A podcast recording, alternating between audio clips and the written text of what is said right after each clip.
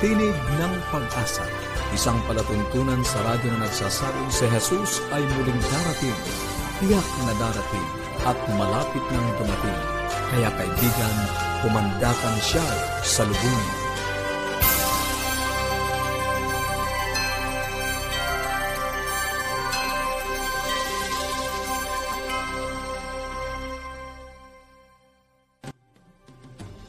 Maligaya at puno ng pag-asang pakikinig, mga kaibigan. Kami po ang inyong lingkod, Pastor Ner Caranza. At Melo Anadem Ong. Happy Monday po. Tayo po ay magpapatuloy sa ating palatuntunan at sa atin pong uh, talakayan ay muli namin kayong inaanyayahan na samahan kami sa loob ng 30 minuto upang atin pong pag-usapan ang mga bagay na makapagpapalusog ng ating katawan magpapaganda ng ating samahan sa ating pamilya at higit sa lahat sa pagtuklas ng pag-asang nagmumula sa salita ng ating Panginoong Diyos. Nais nating batiin, Pastor Nair, mm. si Consolacion Padrinaw ng Valenzuela City. Maraming, Maraming salamat, salamat po, sa inyong sa pagsubaybay. Inyong pagsubaybay yes. At uh, amin pong ipinadala na ang aklat na iyong hinihingi Pagpalain po kayo sa inyong pakikinig at sa pagbabasa ng aklat na inyong Ayan. natanggap. Nais po namin sa mga hindi pa tumatanggap ng mga aklat, kami po ay patuloy na nagbabahagi ng mga aklat at aralin sa Biblia. Kung nais niyo pong makatanggap, makipag-ugnayan lang po kayo sa amin. Maaari po kayong tumawag or i-text po ang inyong kompletong pangalan at kompletong address. Sa Globe, 0917 1742 777 0917-1742-777 at sa Smart 0968-8536-607. Tayo po ay masusubaybayan nyo rin on Facebook. Ini-encourage po namin kayo na ito ay i-like, i-follow at i-share po sa inyong mga kaibigan.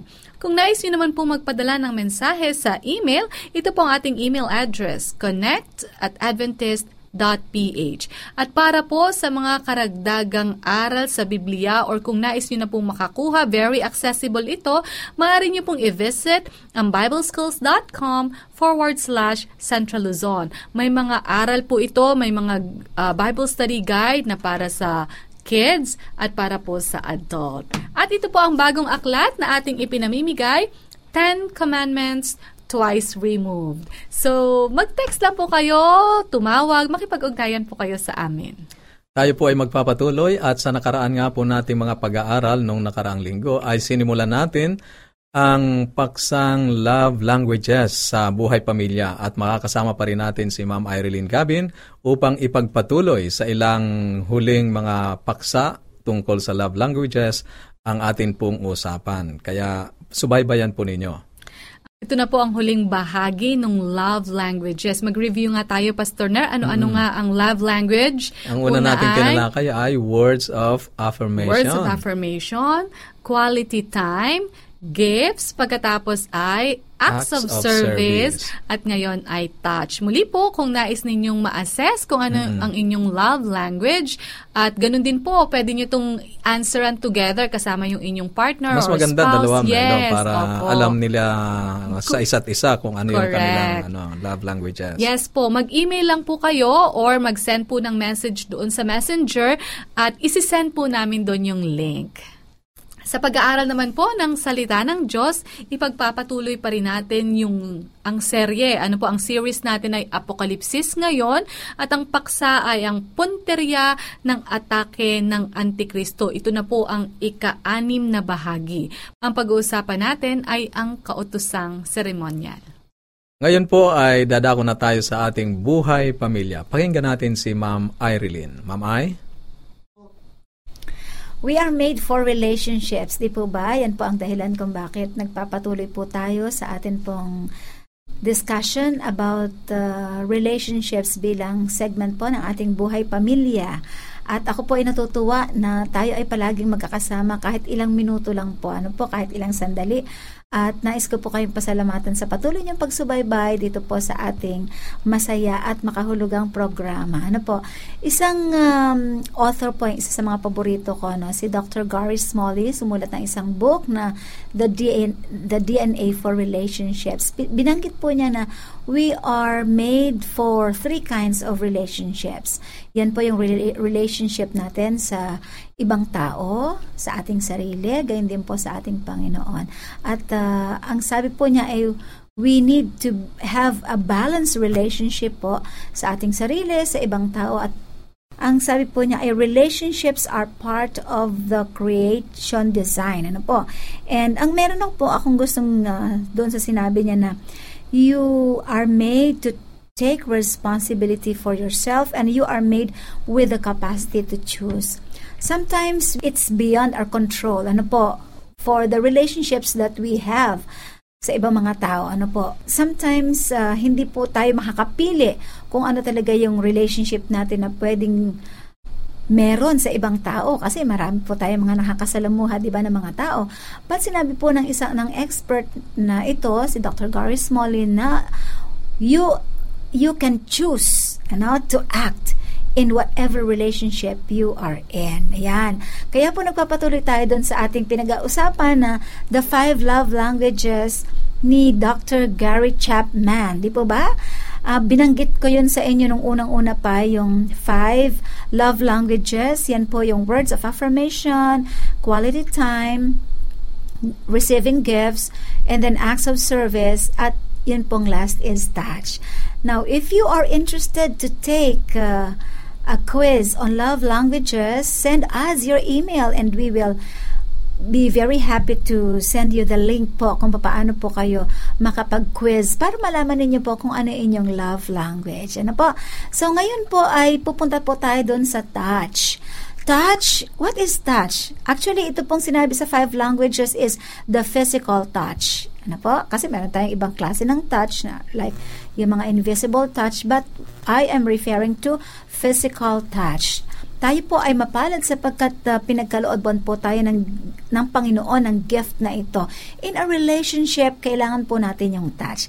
Whether it's a relationship sa atin pong asawa, sa ating mga anak o sa ibang mga tao. Di po ba itong mga kamay natin ay sinasabi ng mga na mga eksperto pagdating po sa science na talagang itong mga, itong mga kamay natin ay meron diyang mga nerves. Ano po na kapag uh, itinatch natin sa ibang tao ito po ay magbibigay maaari ng healing ano po eh, inspiration encouragement. Like halimbawa pumunta kayo sa isang namatayan ano po just a simple touch ayan po ay makakapagbigay po ng makakasoothe sa feeling ng isa pong uh, nagdadalamhati. Ano po? So, lalo na lalo higit na kung ito po ay sa mag-asawa. So, we are focused on the relationship between husband and wife. Ano po?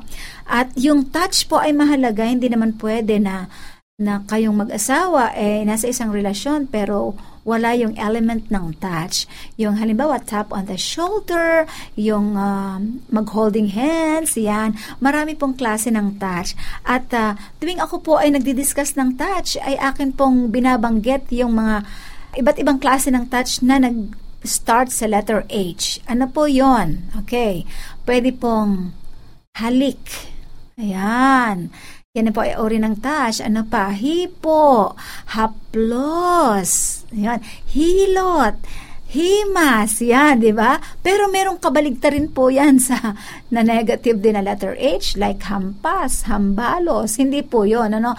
Ang binabanggit na physical touch po ay yung mga touch of love yan, touch of love. At ang Panginoon po mismo ang nag uh, ano sa atin, nagbigay ng halimbawa, 'di ba? Nung nandito ang Panginoong Hesus sa lupa, ay meron din po siyang mga ginamit po niya yung yung physical touch bilang uh, pag-encouragement or healing sa mga tao.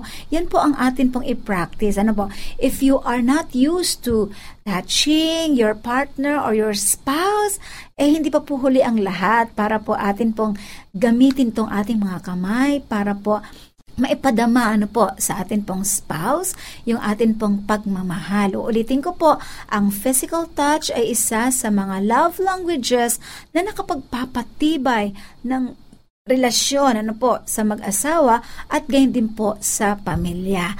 So, wag po natin kalimutan yung five love languages. Ano, yung una, yung words of affirmation, mga salitang makapag i-encourage, makapagbibigay ng, ng magandang relasyon sa ating couple, lalo sa ating partner. And then, quality time, panahon.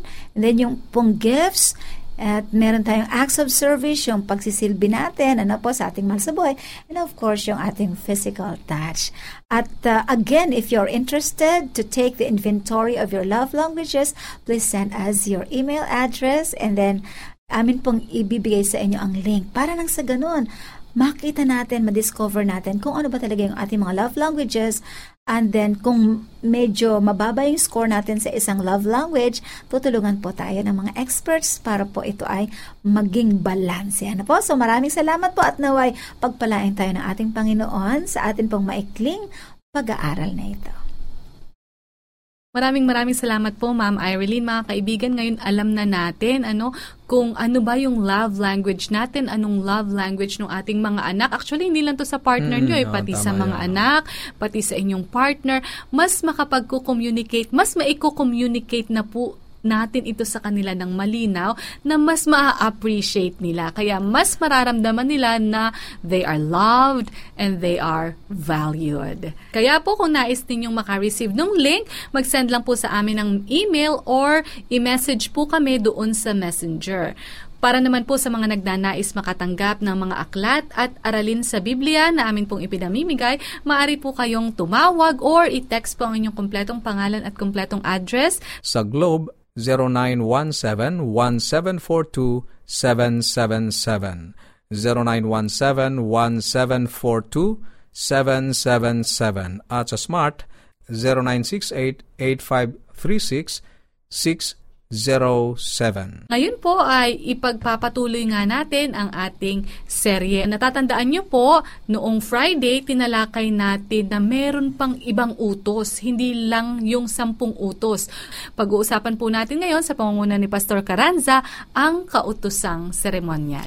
Maraming salamat Melo. Tayo nga po ay magpapatuloy sa ating pag-aaral ano po. Sa masusing pag-aaral sa lumang tipan, ay nahahayag ang natatangi at magkaibang uri ng araw ng Sabath. Ano, basahin natin, Melo, ang Levitico, Kabanatang 23, talatang 3, at pagkatapos ay talatang 32. Ito po ang binabanggit. Anim na araw na gagawin ang mga gawain. Subalit, ang ikapitong araw ay Sabbath na ganap na kapahingahan, isang banal na pagpupulong. Huwag kayong gagawa ng anumang gawain. Ito ay Sabbath sa Panginoon sa lahat ng inyong mga paninirahan. Ito ay tumutukoy sa Sabat ng sampung kautusan. Yes. Ito ay ang lingguhang Sabat na itinatag sa Eden ng lalangin ng Diyos ang sanlibutan. Ang tawag dito ay Sabat ng Panginoon, ang mm-hmm. ikapitong araw. At ito ay alaala sa kanyang natapos na gawa ng paglalang. Ngayon naman, basahin natin ang talatang 32 at isusunod natin ang talatang 28 ng uh, Levitico Kabanatang 23. Ito po ang nasa verse 32. Ito ay magiging ganap na kapahingahan sa inyo at kayo'y magpapakumbaba sa ikasyam na araw ng buwan sa hapon, mula sa paglubog ng araw hanggang sa paglubog ng araw, ay ipapangilin ninyo ang inyong Sabbath. Sa verse 28, huwag kayong gagawa ng anumang gawa sa araw ding ito, sapagkat ito ay araw ng pagtubos upang gumawa ng pagtubos para sa inyo sa harapan ng Panginoon ninyong Diyos. Ngayon ay nakita natin o narinig natin mga kaibigan, ano, Melo, na dito lamang sa kabanatang ito ng Levitico ay mayroon ng dalawang yes. uri ng Sabath. Yung isa ay Sabat na ikapitong araw at yung isang Sabat naman na binabanggit dito ay sa ikasyam na araw ng buwan sa hapon. So ito ay magkaiba. Ito ay mga special na araw ng pista na ipinagdiriwang hindi isang beses sa isang linggo, kundi isang beses sa isang taon. Ano? Sila ay taunang mga mm-hmm. sabath, ang tawag diyan. Hindi dapat ito ikalito sa lingguhang sabath. Ang taunang mga sabath ay dumarating sa isang partikular na araw kada taon. Halimbawa, sa talatang 27 ay sinabi pa doon, sa ikasampung araw nitong ikapitong buwan ay araw ng pagtubos. Magiging sa inyo'y banal na pagpupulong, parehas na mga ipinagbibilin na ipagpahinga at gugulin sa mga pagpupulong. Ano? Mm-hmm. Nakita natin dito ang pagkakaiba. Ang isang Sabath ay dumarating isang beses kada linggo, tuwing ikapitong araw. Ang isa ay isang beses kada taon sa isang araw na itinakda. Ang araw na yon ay maaaring matapat sa kahit anong araw kada taon. Halimbawa, tayo ay uh, holiday noong uh, August 31 dahil inaalaala natin ang uh, araw ng mga bayani. Tama ba, Melo? Yes, Pastor. At uh, yun ay lones. Mm-hmm. Ngunit sa susunod na taon, yun ay hindi na lones. Papatak mm-hmm. siya ng martes. Iba-iba ang araw na kanya pong uh, tatapatan. Ang taon ng mga Sabath ay ganun din. Mm-hmm. Minsan, ang taon ng Sabath ay natatapat sa ikapitong araw. May mga pagkakataon na ganon. Kapag ganon ang nangyari, yon ay tinatawag nilang High Sabbath. Kasi dalawa yung celebration. Ano? Mm-hmm. Ikapitong araw na Sabat, pamamahinga, pag-alaala sa paglalang ng ating Panginoong Diyos at yung uh, taon ng Sabat na natapat. Ang mga araw ng taon ng Sabat ay kinasasangkutan ng mga sakripisyo o mga handog na laging tumuturo kay Kristo. Kaya ito ay tinawag na anino. Halimbawa, sa Pista ng Paskwa, ang isang kordero ay inihahandog bilang sakripisyo sa Exodo Kabanatang 12. Ang tupa ay dapat walang depekto sang ayon sa talatang 5. Ang tupa ay inosente, subalit ang tupa ay kailangang mamatay para sa kasalanan ng mga tao. Kaya nakita mo kung paano ang tupa ay tumuturo mm-hmm. kay Jesus. Ano? ang kordero ng Diyos na nag-aalis ng kasalanan ng sanlibutan sang-ayon sa Juan Kabanatang 1 talatang 20. Yan ang dahilan kung bakit sinabi ni Pablo na si Kristo ang kordero ng ating Paskwa ay inihandog sa unang Korinto Kabanatang 5 talatang 7. Si Jesus ang tunay na kordero ng Paskwa. Ang mga korderong inihahandog sa panahon ng lumang tipan ay isang uri o isang anino ng totoong darating. Ang totoo ay si Kristo. Ang mga sakripisyong iyon ay tumuturo sa kamatayan ni Kristo doon sa krus. Ang tao ng mga sabat sa lumang tipan ay lahat aninong itinuturo si Kristo, ang totoo. At sapagkat si Kristo ay dumating na, ang mga kautusan o ordinansang patungkol sa mga sakripisyo at tao ng mga sabat ay ipinako o pinawi na doon sa krus. Sana ay naging maliwanag ito, Melo. Mm-hmm. Totoo, mayroong mga kautusan o palatuntunang pinawi doon sa krus nang si Kristo ay dumating at mapako sa krus. Mm-mm. At isa doon, Pastor Nair, ay itong tao ng Sabat. Yan, tama mm-hmm. ka. Ang tawag diyan ay ceremonial Sabat. Okay. O, mamaya mas makikita pa natin ang kanilang pagkakaiba. Mm-hmm. Ngunit ang lingguhang Sabat ay hindi anino o sumasagisag sa anuman. Ito ay hindi tumuturo sa krus, ito ay tumuturong pabalik sa paglalang. Ang lingguhang Sabat ay itinatag doon sa Eden bago pa pumasok ang kasalanan sa sanlibutan. Wala itong kinalaman sa kasalanan, kaya wala itong kinalaman mm-hmm. sa pagtubos ni Kristo o kaya doon sa mga sakripisyo. Ito ay inilaan sa sakdal at walang pagkakasalang nilalang upang tamasahin ang isang special na pakikipagtagpo sa kanyang manlalalang. Nangangahulugan ito na nang si Pablo ay magsabing huwag hahatulan ang sino man sa mga araw ng Sabath na mga anino ng bagay na darating, hindi niya tinutukoy ang lingguhang araw ng Sabath sa halip ay ang seremonyal na mga sabat na ating nang binanggit kanina. At sapagkat ang lingguhang sabat ay kabilang sa sampung kautusan at ang siyam sa mga kautusang ito ay kinikilala ng karamihan, malinaw na ang hindi pagtanggap sa ikaapat na utos na tumutukoy sa pangingili ng araw ng sabat ay isa lamang pagdadahilan, Melo. Mm-hmm. Isang pagdadahilan. Ngunit tandaan natin na sinabi ni Santiago na ang pagsuway sa isa sa sampung mga utos ay paglabag sa lahat. Sana'y naging maliwanag ito sa atin pong mga nakikinig. Pangalawa, nang si Moises ay kinatagpo ng Diyos, sinabi niya sa Deuteronomio, Kabanatang 10, talatang 1 hanggang 5, nang panahong yaon ay sinabi ng Panginoon sa akin, Humugis ka ng dalawang tapyas na bato na gaya ng una, at ako'y sumampa sa bundok na aking dala sa aking kamay ang dalawang tapyas, at kanyang isinulat sa mga tapyas ang ayon sa unang sulat ang sampung utos. At ako'y pumihit at bumaba mula sa bundok, at aking isinilid ang mga tapya sa kaban ng, na aking ginawa. Ang sampung utos ay isinilid ni Moises sa loob ng kaba ng tipan. Yan, tandaan po natin yan. Ang kasunod naman nating basahin ay talatang uh, ah, 24 hanggang 26 ng Kabanatang 31.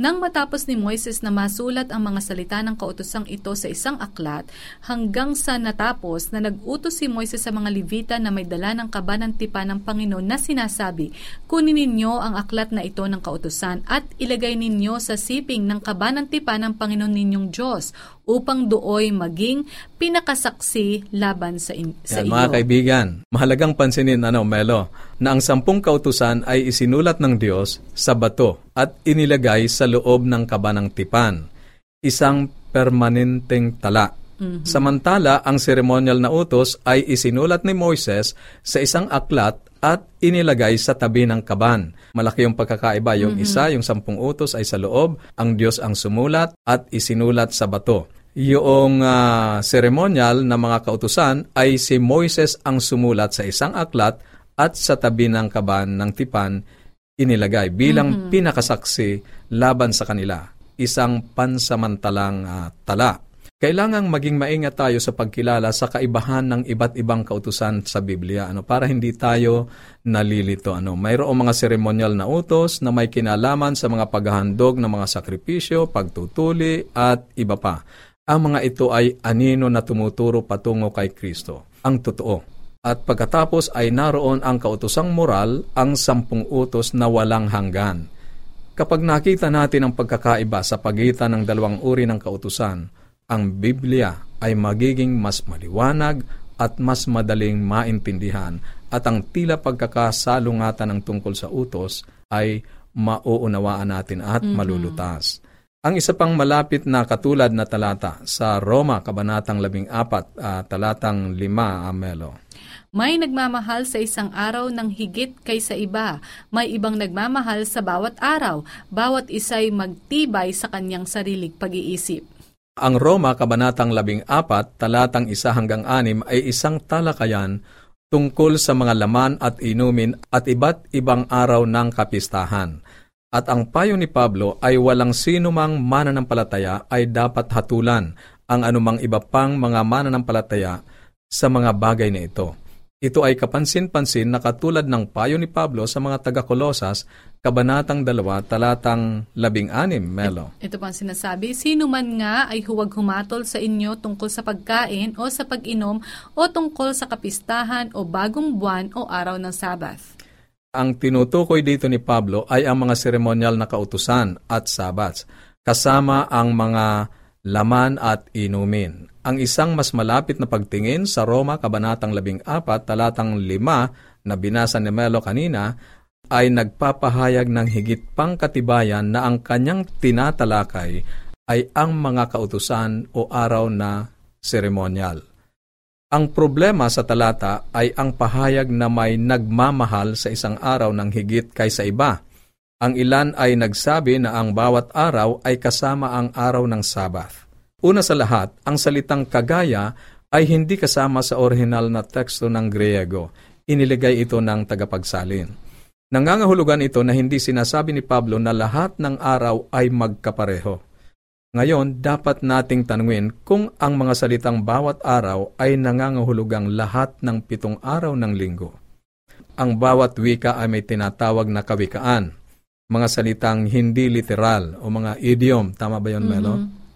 Halimbawa, ang pang-araw-araw na damit, hindi ibig sabihin na araw-araw mo itong isusuot. Ano?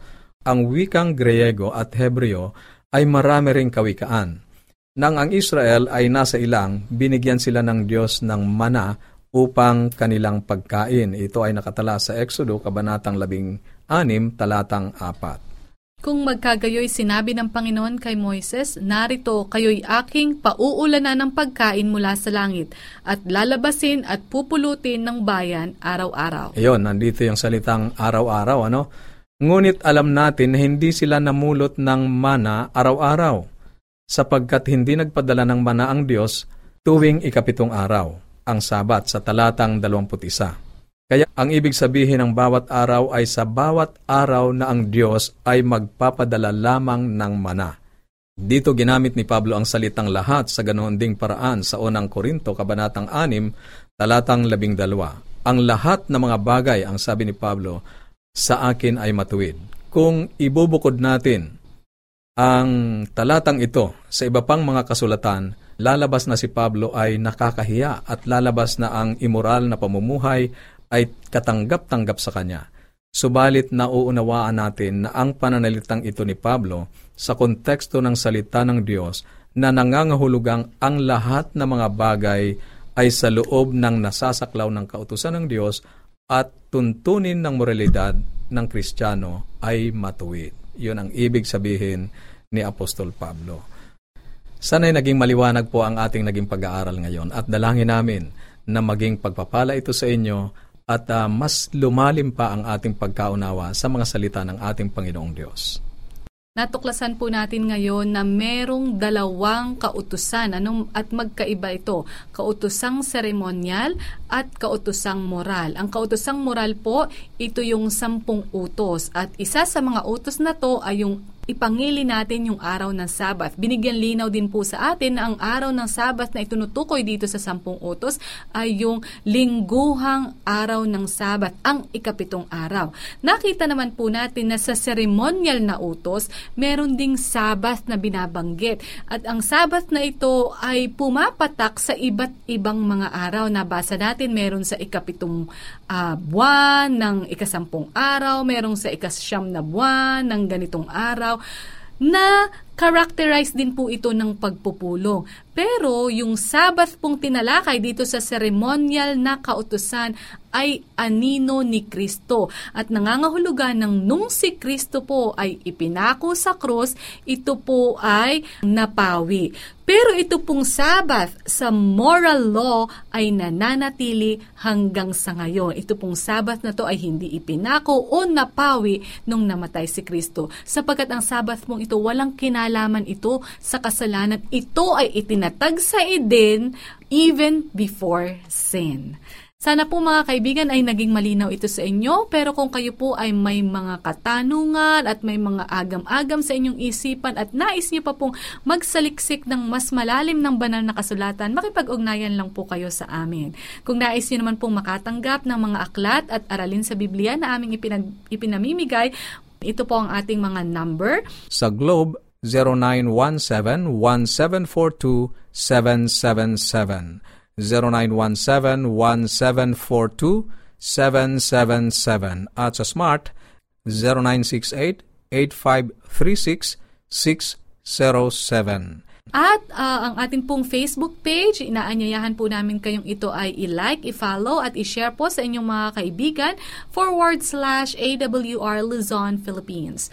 At para po sa mga karagdagang aral sa Biblia na ma-access nyo na po kaagad-agad, maaari nyo pong bisitahin ang bibleschools.com forward slash Central Luzon. Meron po itong mga guide for mga kids and for adults.